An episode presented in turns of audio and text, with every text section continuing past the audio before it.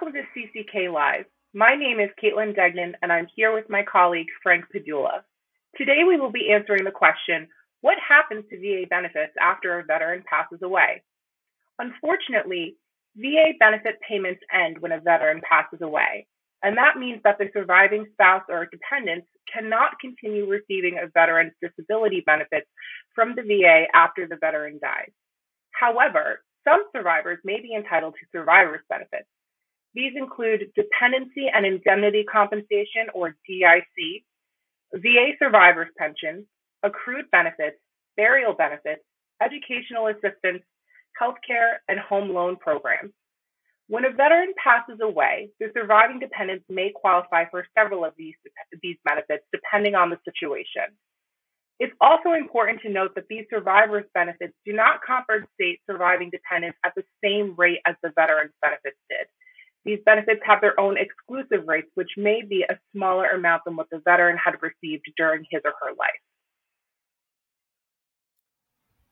Yes, so one type of benefit that we're going to cover is called Dependency and Indemnity Compensation, or just DIC.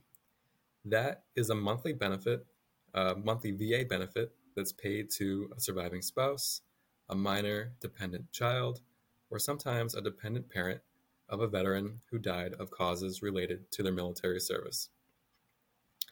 The DIC rate is $1,562.73 per month. However, there are certain circumstances in which the DIC rate can be exceeded. To qualify for the DIC rate, uh, one of the following must be true about the veteran or service member. First, the service member died while on active duty active duty training, or inactive duty training.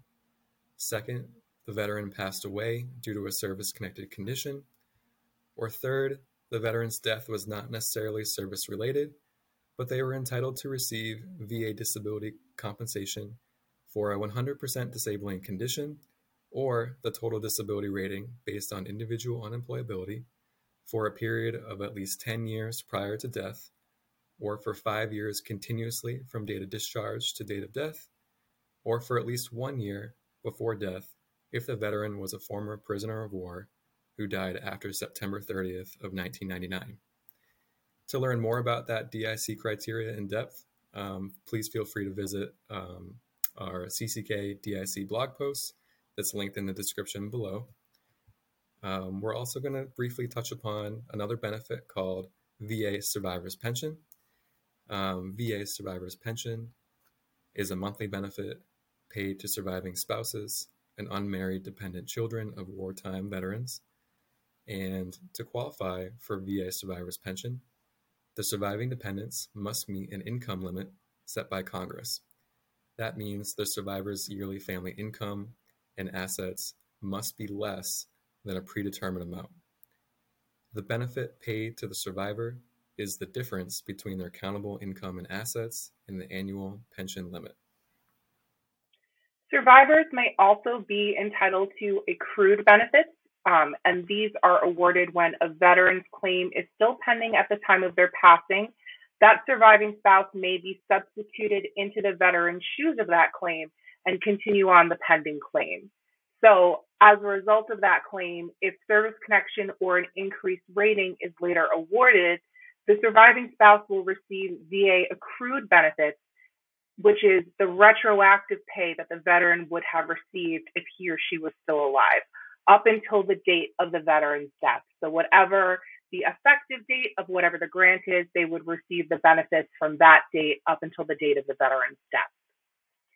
Some other VA survivors benefits programs to be aware of, to be aware of include educational assistance, um, the Survivors and Dependents Educational Assistance Program is part of the GI Bill aims to offer education and training to eligible survivors and dependents of veterans. Additionally, the Civilian Health and Medical Program of the Department of Veterans Affairs, also known as CHAMP VA, is a health benefits program in which VA shares the cost of certain healthcare services and supplies with eligible surviving dependents. VA also offers a veteran's burial allowance to help cover the cost of burial, funeral, and transportation upon a veteran's death. Right. And how to apply for these survivors' benefits? you know, to apply for these benefits, whether it's the DIC, survivor's pension, or accrued benefits or anything else, that surviving dependent should download, fill out, and submit the appropriate VA forms.